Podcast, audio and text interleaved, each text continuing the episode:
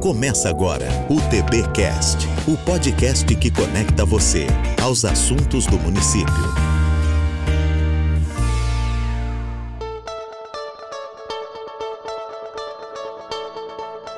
Olá, amigo tumaronense. Muito bom dia, muito boa tarde, muito boa noite. Seja bem-vindo a mais um episódio do TBcast, o podcast da Gestão Pública Municipal de Tubarão, onde os assuntos aqui abordados trazem a você nosso amigo cidadão tubaronense, o dia a dia e um pouco mais sobre a administração da nossa cidade e os responsáveis pela nossa administração. O TBcast é produzido pelo Departamento de Comunicação da Prefeitura, com roteiro de Ramires Linhares e a supervisão de Letícia Zaneta de Matos. O nosso podcast, nesse último mês do ano, aborda balanços de setores importantes da administração municipal. Eu sou Max Alexandre e no episódio de hoje vamos conversar com o diretor-presidente da Fundação Municipal de Educação, professor Maurício da Silva, sobre os assuntos relativos à sua pasta e as principais ações da Fundação durante o ano de 2022. TBcast, o seu podcast sobre tubarão. Seja bem-vindo mais uma vez, professor Maurício. De um modo geral, como é que foi 2022 dentro da educação municipal? Obrigado pela presença mais uma vez. Seja bem-vindo. Eu que agradeço pela oportunidade de falar com todos. O ano de 2022 foi um ano de grandes desafios, mas ao mesmo tempo um ano também de muitas conquistas. O desafio se deve ao fato de nós termos que recuperar as aprendizagens que os estudantes perderam, principalmente no ano de 2020, que as escolas estiveram fechadas devido ao vírus do Covid-19. O 2021 as escolas estiveram parcialmente fechadas, então o 2022, quando nós tivemos a possibilidade de termos todos os alunos todos os dias na escola. Então, o desafio da recuperação. A outra dificuldade do ano foi o fato de o governo federal retirar das contas da Fundação Municipal de Educação cerca de 5 milhões de reais. Isso se deveu à desoneração dos combustíveis, até porque, como todos sabem, quem financia a educação é o Fundeb, que é o Fundo de Educação da Educação Básica, que é formado por uma cesta de impostos, sendo que o mais relevante deles é justamente o ICMS dos combustíveis. Na medida que o governo desonerou os combustíveis, ou seja, diminuiu o valor dos impostos dos combustíveis, o governo recebeu menos, não é? arrecadou menos e, ao mesmo tempo, repassou menos também para as fundações municipais de educação do Brasil inteiro, para os governos estaduais e assim por diante. Só que para nós, esta retirada ela foi muito pesada, que foi cerca de 600 mil por mês, não é? é que chegou num total de é, 5 milhões de reais. Mesmo assim, nós mantivemos todos os serviços educacionais, o pagamento de professores, funcionários, é, dos fornecedores, mantivemos a merenda, as quatro refeições por dia das crianças que estão no período integral, não é? É, os ônibus funcionando, enfim, mantivemos todos é, os serviços educacionais e ainda fizemos conquistas históricas. Por exemplo, na questão do magistério, nós conseguimos elevar o salário dos professores para R$ 5.137, incluindo a regência de classe e também o vale alimentação, e tomamos as providências para no ano que vem implementar o 33% da hora atividade, que é uma reivindicação dos professores desde o ano de 2008. Veja bem, desde 2008, nós estamos em 2022, estamos quase no 23. Então, para as pessoas entenderem como é que funciona, hoje os professores têm 20% de hora atividade e nós vamos passar para 33%. O que é a hora atividade? A hora atividade é aquela hora que o professor é pago mas ele não está na sala de aula. Ele está fora da sala de aula fazendo o seu planejamento, preparando prova, corrigindo prova e assim por diante. Então, nós vamos aumentar este tempo de 20% para 33%. Além do mais, foi o ano também que nós fizemos o concurso do magistério. Então, para vocês terem uma ideia do quanto é isso importante, o último concurso que ocorreu na rede municipal de Tubarão foi no ano de 2007. Nós estamos em 2022, fizemos o concurso. Além do mais, nós estamos pagando dívidas de gestões anteriores, como é a progressão 2014. O governo do Juarez e do Caio iniciou em 2017, tem essa dívida de 2014 2014 que nós parcelamos e estamos pagando. Além do mais, nós trouxemos para os professores capacitação de nível nacional, de nível internacional, não é? E melhoramos muito os ambientes de aprendizagens das escolas, ou seja, as condições do trabalho dos professores, é revitalizando quase 100% das escolas. Nós temos 43 unidades escolares, faltam apenas 5 para completarmos a revitalização. Este ano nós tivemos quatro escolas em obras e nós temos o recurso para iniciarmos mais cinco revitalizações já no início de 2023. Então, foi um avanço, uma conquista muito grande, principalmente, como eu falei, na questão do pagamento do, do salário dos professores, das condições dos trabalhos dos professores e assim por diante. Um dos assuntos de maior destaque na área da educação municipal é o processo desenvolvido pelo município de compra de vagas para o ensino infantil em escolas particulares. O senhor poderia avaliar esse processo para a gente? Excelente. Mais importante do que a criação do projeto foi a manutenção, não é? Por que, que a manutenção ela é de fundamental importância? Porque todos os dias nascem crianças na cidade e Tubarão recebe uma forte migração. Todos os dias chegam famílias, é, principalmente do Rio Grande do Sul, do Paraná, é, do Nordeste, chegam de outros países também, e essas famílias vêm para Tubarão em busca de oportunidades. Mas para elas poderem trabalhar, elas precisam ter um lugar seguro para poder deixar os seus filhos. Então, nós mantivemos a fila zerada, não é? Toda criança que bateu na porta da Fundação Municipal de Educação a partir dos três meses de idade, nós acolhemos. E só para ter uma ideia de quanto isso é importante, a NSC TV mostrou às três semanas que em Joinville, que é a cidade mais rica de Santa Catarina, tem 10 mil crianças fora da escola. Nós não temos nenhuma, né? É, mostrou também Chapecó que as mães dormem duas noites é, na fila buscando uma vaga. Isso não acontece mais em Tubarão, a fila de fato está zerada. Então, é uma medida que contribui para que as mães possam trabalhar fora fora, porque as mães já trabalham em casa, né? Aí elas possam trabalhar fora, elas possam ter uma renda, é, porque tem muitas famílias que a renda da mãe é a única, né? Ou possam melhorar a renda da família. Se a família tem mais renda, a família está consumindo mais, né? Ela está fazendo girar a roda da economia da cidade. Mas o ganho maior ainda não é esse. O ganho maior é que a neurociência mostra que o que os adultos são depende do que aconteceu entre a gestação e os seis anos anos de idade, ou seja, a primeira infância é a fase mais fértil de todo o ser humano e que aquilo que ocorre nesta fase tem repercussão para o resto da vida.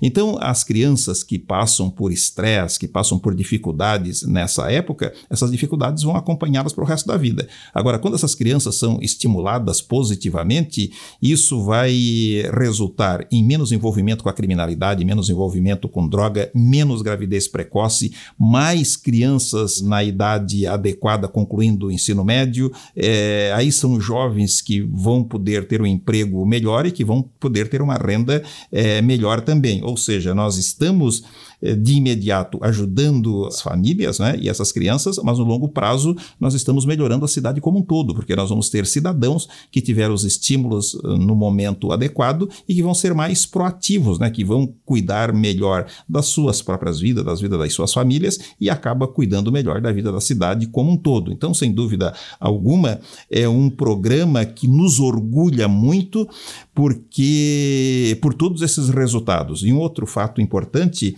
é que há pelo menos também três ou quatro semanas o Ministério Público Estadual pediu para nós participarmos de uma reunião com o Ministério Público justamente de Joinville e de Chapecó com as suas respectivas secretarias municipais de educação. Para quê? Para nós dizer como é que nós fizemos aqui para eles fazerem lá também. A reunião aconteceu, pedimos para o prefeito Juarez Ponticelli participar, ele também participou, encaminhamos toda a documentação, toda a legislação, ou seja, todos os procedimentos que nós criamos aqui em Tubarão para termos essa belíssima conquista que é manter a fila de crianças para a creche devidamente zerada. E para o próximo ano, a questão do zeramento da fila de espera para as creches, ela vai continuar?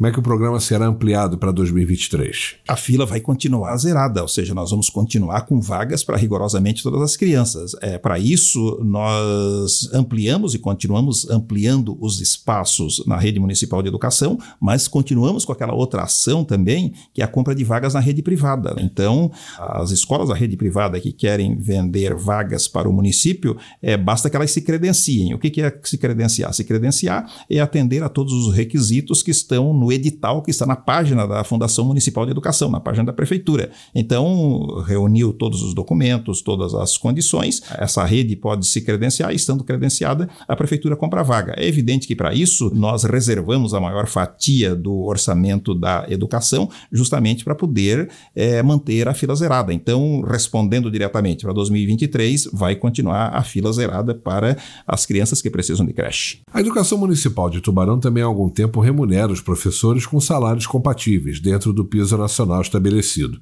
Essa situação permanece normal, né? Sem dúvida alguma, como eu falei antes, nós pagamos aos professores R$ 5.137. Como é que é composto estes R$ 5.137? O piso nacional é R$ 3.840, mas a este piso nós multiplicamos 18%, que é o da regência de classe, né? que é uma gratificação para quem está dando aula, e acrescentamos também o vale alimentação, que aqui em Tubarão é 600 reais. Então, somando o piso mais a regência de classe e mais o vale alimentação, chega em 5.137 reais, que é um salário que pouquíssimos municípios do Brasil conseguem pagar aos seus professores e nós pagamos aqui em Tubarão. E a questão do aumento do percentual de produtividade para os professores da educação infantil, que a categoria já reivindica há algum tempo, enfim será concretizada no próximo ano, como o senhor citou. Como é que isso vai acontecer? Sim, sem dúvida alguma. Como eu falei antes, a lei é de 2008, né, e entrou na pauta de reivindicação dos professores em 2010. 33% de hora atividade, ou seja, passar de 20% que é hoje para 33%. Né? E nós vamos implementar no ano que vem. É, para isso, nós fizemos algumas mudanças importantes, que foi criar mais empregos para a rede municipal, onde nós criamos, por meio de legislação, o educador social, que vai atender o estudante de acordo com as suas especificidades. É um profissional que é, não vai dar aula, é um profissional que vai atuar naquele período que vai das 10 e meia meia até uma e meia, duas da tarde, que é quando a criança é, almoça, tem o soninho, depois ela tem um café. Então, nesse momento, ela vai ser atendida por um educador social. E esse educador social, ele vai ser escolhido por meio de processo seletivo e ele precisa ter faculdade de pedagogia. Agora, na ausência ou na insuficiência da pedagogia, nós colocamos na lei também que pode ser um profissional formado em psicologia ou pode ser um profissional formado em assistência social social. Por que, que nós colocamos? Porque nós não podemos correr o risco de abrir um processo seletivo e não termos é, profissionais suficientes para a demanda. Então, em primeiro lugar, o pedagogo, como eu falei antes, formado em pedagogia. Mas se é, for insuficiente os pedagogos que, que se inscreverem, aí nós temos essa outra saída, que são os formados em assistente social e os formados também em psicologia. Repito, é um profissional que não vai dar aula, que vai atender o estudante na hora do sono, na hora do almoço e principalmente na hora do café também. Mas esse profissional é de fundamental importância para nós formalizarmos a outra conquista que nós acabamos de falar, que é o 33% de hora atividade para todos os professores da rede municipal de ensino. Essa questão dos educadores sociais gerou inclusive uma certa polêmica, em especial por conta de uma questão. Haverá algum tipo de redução no quadro entre os atuais professores? Não, não vai haver. Isso aí nós já falamos diversas vezes e nós já passamos, inclusive, para o sindicato dos professores que o número de professores de 2023 vai ser exatamente o número de professores de 2022. E é muito fácil de se entender. Por exemplo, até agora, para atender uma criança da educação infantil, são necessários dois profissionais por dia, um de 40 e um de 20 horas. Por quê? Porque as crianças na nossa rede de ensino, elas entram às 7 e meia da manhã e saem às 18h30, ou seja, a criança fica 11 horas conosco. Então, para atender a criança nessas 11 horas, entra um professor de 40 horas e entra um professor de 20 horas. Como é que vai acontecer no ano que vem? No ano que vem vai permanecer o professor de 40, o professor de 20 e mais o educador social. Por que, que o educador social tem que entrar, porque o professor de 40 e o professor de 20, eles vão ter mais horatividade, ou seja, eles, eles vão ter mais horas fora da sala de aula. Se eles têm mais horas fora da sala de aula, então nós precisamos desse outro profissional para poder cobrir nesta hora. Então, respondendo objetivamente, repetindo, o número de professores para o ano de 2023 vai ser o mesmo número de professores do ano de 2022. Não vai haver redução eh, de professores, não vai haver substituição de professores. Vai haver o acréscimo deste profissional, que é o educador social, que, como já disse, ele é contratado por processo seletivo e precisa ser graduado em pedagogia e, na ausência da pedagogia, a assistência social ou a psicologia. Professor, e sobre os números do IDEB divulgados esse ano? Como a educação municipal se saiu? Olha, essa foi, acredito que, a conquista mais relevante de todas. Por quê? Porque quando nós chegamos na educação, no final de 2018, nós pegamos um diagnóstico completamente controverso. Por que controverso? Porque nós olhamos o investimento de Tubarão na educação, é um, é um investimento sempre acima do mínimo constitucional, que é 25%, né? e sempre crescente. Agora, quando eu vou olhar a aprendizagem no IDEB, ela não estava aumentando proporcionalmente o investimento, muito pelo contrário, caiu ora no Fundamental 1, ora no Fundamental 2 ou estagnou. Nós criamos o projeto Sucesso na Escola, na Vida e no Trabalho, que consiste em revitalizar seis fatores que influenciam a aprendizagem e a partir dali começamos a trabalhar todos esses fatores. Qual foi o resultado colhido no IDEB 2021? Pela primeira vez, desde 2015, pela primeira vez, nós conseguimos crescer tanto no Fundamental 1 quanto no Fundamental eh, 2. É com uma peculiaridade. No Fundamental 1, nós passamos a fazer parte do seleto grupo de apenas 26% do município do Brasil que cresceram. E Tubarão faz parte desse grupo. Agora, no Fundamental 2, é ainda mais importante porque porque nós passamos a fazer parte de um grupo ainda mais seleto, não de 26%, mas apenas de 25, de apenas 15% dos municípios do Brasil é que cresceram. No Fundamental 2, o Brasil sempre tem mais dificuldade para crescer e nós, e, e, e nós vinhamos, é, começamos muito baixo né, e, e demos um salto. Nós demos um salto de 4,8 para 5,2. Mas eu quero esclarecer que esse 5,2 é mais do que 5,2, é 5,75. Assim como no Fundamental 1, aparece lá no oficial 6,1, mas é 6,37. E eu explico por quê.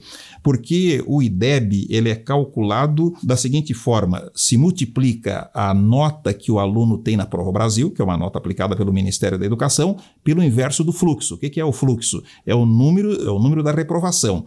Qual é o significado disso? Quanto maior a reprovação, menor o IDEB. Veja bem, e o que, que aconteceu no ano de 2021? Por causa da pandemia, o Conselho Nacional de Educação expediu uma portaria orientando os municípios para não reprovar por causa da, da, da, pandemia. Ora, como eu falei antes, se não reprova, significa que o IDEB vai ser maior. Só que Tubarão continuou reprovando. Nós tomamos a decisão de continuar reprovando.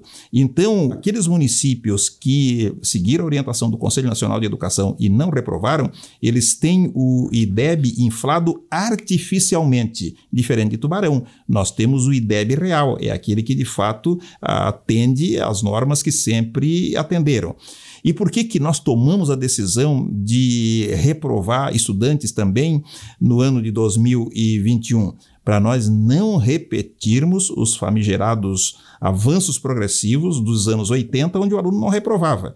E como o aluno não reprovava, em primeiro lugar, afrouxou a escola. Em segundo lugar, despencou a aprendizagem. Porque se o aluno não reprova, ou seja, começou o ano letivo e o aluno já sabe que não reprova, é evidente que o esforço dele não é o mesmo é, não é o mesmo como se ele é como se ele como se ele reprovasse. E aí não é só as crianças não, pode ir para o curso de graduação, da pós-graduação e do mestrado. Eu falo até o mestrado porque eu estudei até lá. Então, naquela disciplina que o, que o aluno percebe que o professor não vai fazer cobrança forte no final do ano, ele não está muito aí para a aula do professor não. Agora, se ele sabe que vai reprovar, então ele sabe que ele, ele precisa estudar. Então, em Tubarão nós mantivemos a reprovação, repito, para não afrouxar a escola e para não fazer debandada na aprendizagem dos estudantes. É claro que é, nós tivemos um IDEB oficial menor, mas nós estamos numa caminhada de aprendizado real dos nossos estudantes. Então, nós não estamos exibindo percentuais de aprovação sem aprendizagem. Não, o nosso estudante que aprovou é porque de fato ele aprendeu. Então, nós não afrouxamos a escola, nós não estamos empurrando com a barriga,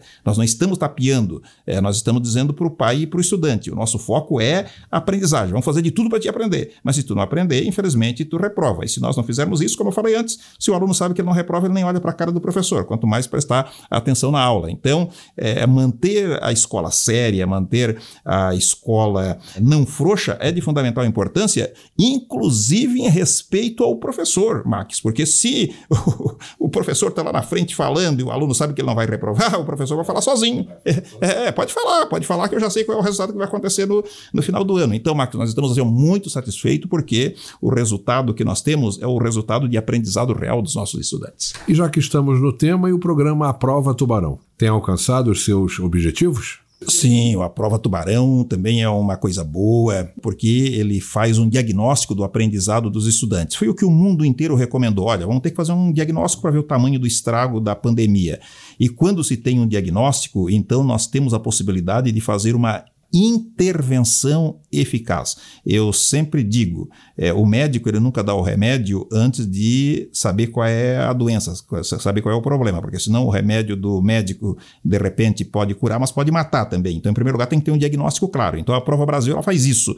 Ela faz um diagnóstico claro das dificuldades dos estudantes e a partir desse diagnóstico, então o professor sabe exatamente qual é aquela área que ele precisa reforçar mais para poder superar aquela dificuldade que apareceu no a prova Tubarão. Então, nós estamos na terceira edição, queremos criar essa cultura. Foi até um pedido dos professores lá em 2019 ainda que fizéssemos essa prova externa, né, porque daí é uma prova feita pela Secretaria da Educação, para nós termos essa, esse diagnóstico claro do aprendizado dos nossos estudantes e para que cada professor, então, ele tenha clareza de onde é que está a fragilidade da aprendizagem e aquilo que ele tem que fazer para poder superar essa fragilidade. Chegando agora o final de ano e entrando no período de férias escolares, como é que vai funcionar a Fundação de Educação nesse período. E com relação às matrículas, já ocorreram ou algum pai que tenha deixado passar ainda pode fazer? Isso, Max, é, ao contrário de que muitas pessoas pensam, as férias é para os professores e para os estudantes e para os diretores. Para nós da Fundação de Educação, não. É aí que nós começamos a trabalhar, sabe por quê?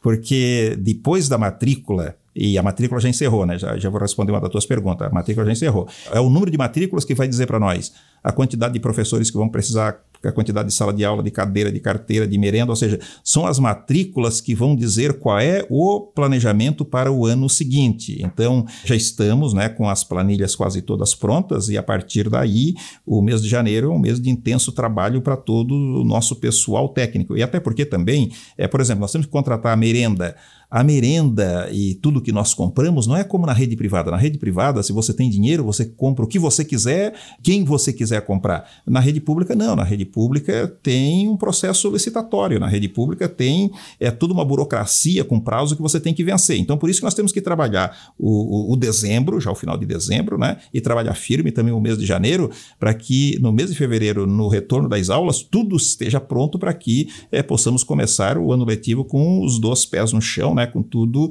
é, devidamente organizado. Mas está tudo dentro do cronograma, está tudo dentro do planejamento. Professor Maurício da Silva, diretor-presidente da Fundação Municipal de Educação, obrigado por sua presença aqui no nosso TBcast e por esse importante balanço sobre a área de educação este ano de 2022.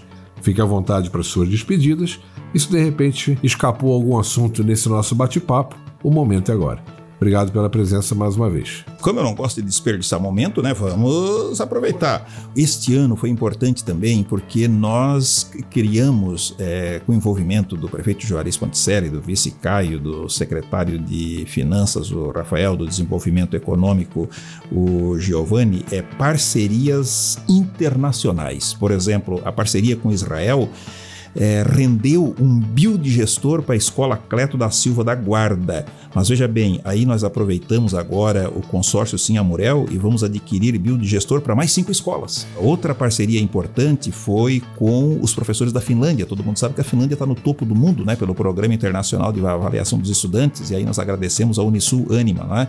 E a outra parceria importante foi com a Embaixada da Grã-Bretanha, que vai produzir material e também vai capacitar os nossos professores de língua inglesa. Então, diretamente da fonte, né? Os nossos professores vão beber diretamente da, da fonte. Essa parceria foi de fundamental importância. Por outro lado, Tubarão se tornou é, polo estadual da educação financeira, né? E a educação financeira está caminhando muito bem. E nós recebemos prêmios esse ano. Por exemplo, o prefeito Juarez Pontserra recebeu o prêmio do mérito educacional do Conselho Estadual de Educação, né? Um mega evento que teve aqui em Tubarão e o Conselho Estadual é, de Educação veio aqui para entregar para o prefeito Juarez, né? O prêmio do mérito educacional. Outro prêmio que nós recebemos foi o selo de escola empreendedora do Sebrae, porque nós temos os jovens primeiros empreendedores, primeiros primeiros passos, onde, é, com a orientação do Sebrae, a meninada aprende a ser empreendedor. É, eles criaram é, aromas, por exemplo, criaram peteca, criaram vários itens, foi feita uma feira e lá eles foram vender. Então eles aprenderam a fazer preço, aprenderam a divulgar, aprenderam a receber dinheiro, aprenderam a dar o troco. Quer dizer, isso aconteceu em três escolas, inclusive no dia 15 de dezembro, duas professoras nossas no Rio de Janeiro. Sabe o que elas estão fazendo lá? Elas estão mostrando para o Brasil inteiro como é que elas fizeram essa feira com os estudantes, né? Que elas montaram um, um mercado na escola para a meninada comprar, vender, né? E assim por diante. Então, isso foi um outro selo que nós recebemos, né? De escola empreendedora e também recebemos do Jornal Diário do Sul o selo de Amigos da Educação, que é uma outra parceria muito importante que nós temos com o Jornal Diário do Sul, onde nós recebemos, a, a cada escola recebe o jornal para tornar a aula mais viva, né? Para tornar, para o professor abordar todos os conteúdos a partir do nosso contexto e com a informação do dia. Então isso torna aquele conteúdo mais, mais vivo para o aluno. E eu, eu, eu, fiz essa pergunta muitas vezes, Marcos, eu acredito que tu fizesse também para o professor assim, né? Onde é que eu vou usar isso, professor? Né? Para que, que serve isso? E aí a gente, eu também já dei essa resposta assim para o aluno: olha, mais tarde tu vai usar. Aí, Marcos, o aluno percebe que o mais tarde nunca chega, né? Então ele vai perceber, então ele não vai vendo muita razão para aprender aquilo que o professor está querendo ensinar. Agora, quando o professor pega um jornal, ele pega o fato do dia diz, ó, oh, aconteceu tal dia, vamos lá no jornal, pá, pá, pá. e aí ele começa a explicar o conteúdo a partir dali, então o aluno vê o significado daquele conteúdo. Então o ânimo do aluno para prestar atenção na aula já é outro, né? Porque ele, exato, se empolga porque ele está vendo para que, que aquilo serve, ele está vendo qual é a finalidade. Então, como eu disse lá no início, tinha tudo para ser um ano só de problemas, não é? Por tudo que nós tínhamos. Mas nós transformamos eh, esse limão numa limonada. Pedimos uma laranja, deram um limão, né? Mas uh, fizemos uma belíssima lima, li, eh, fizemos uma belíssima limonada e acabamos com todos eh, tendo todas essas conquistas, né? Eh, no ano de 2022. Agradeço, né? Todos aqueles que nos ajudaram nessa conquista, porque não se conquista rigorosamente nada sozinhos, né? Aí eu começo pelos nossos grandes motivadores, que é o prefeito Juarez e o vice Caio, depois os nossos gerentes a professora Adriana e o professor Simões, que estão 24 horas por dia antenados conosco, né? os nossos funcionários da Fundação Municipal de Educação, que também não mede esforços em nenhum momento, é, os diretores de escola, os professores, os estudantes, os pais, né? nós chamamos os pais, botamos os pais é, no processo de aprendizagem bimestralmente. Eu, eu faço uma live com os pais para dizer para eles onde é que eles podem estar ajudando os filhos, né? É que não basta o pai pegar o resultado do, do, do boletim, não basta ele pegar o boletim do filho no final do bimestre, ele precisa ajudar a construir esse resultado é, durante o, o bimestre. Então, por isso agradeço os pais também e todas aquelas outras pessoas, os parceiros, né, todos aqueles que nos ajudaram para nós obtermos esses resultados extremamente expressivos, como de fato conseguimos. E se não tiver eh, outra oportunidade de falar com todos, aproveito para é, desejar um Feliz Natal e um próspero ano, ano novo. Lembrar para as pessoas que é bom dar presente, é bom receber presente. Não podemos esquecer, no entanto, quem é o aniversariante. Né? No dia de Natal, ou seja, no dia 25 de dezembro, vai fazer 2022 anos que Jesus Cristo nasceu para nós vivermos melhor. Por isso, vamos dar bastante presente, vamos receber bastante presente, só não podemos esquecer as reverências ao menino Jesus. E assim chegamos ao final de mais um episódio do TBcast. Obrigado ao diretor-presidente da Fundação Municipal de Educação, Maurício da Silva, que foi o nosso convidado de hoje, e claro, a você que nos acompanhou durante todo o programa. Para comentar ou interagir com a gente é só acessar os canais da Prefeitura de Tubarão ou então as nossas redes sociais. Até o próximo TBcast e um grande abraço. Esse foi o TBcast, o podcast da prefeitura feito para os tubaronenses.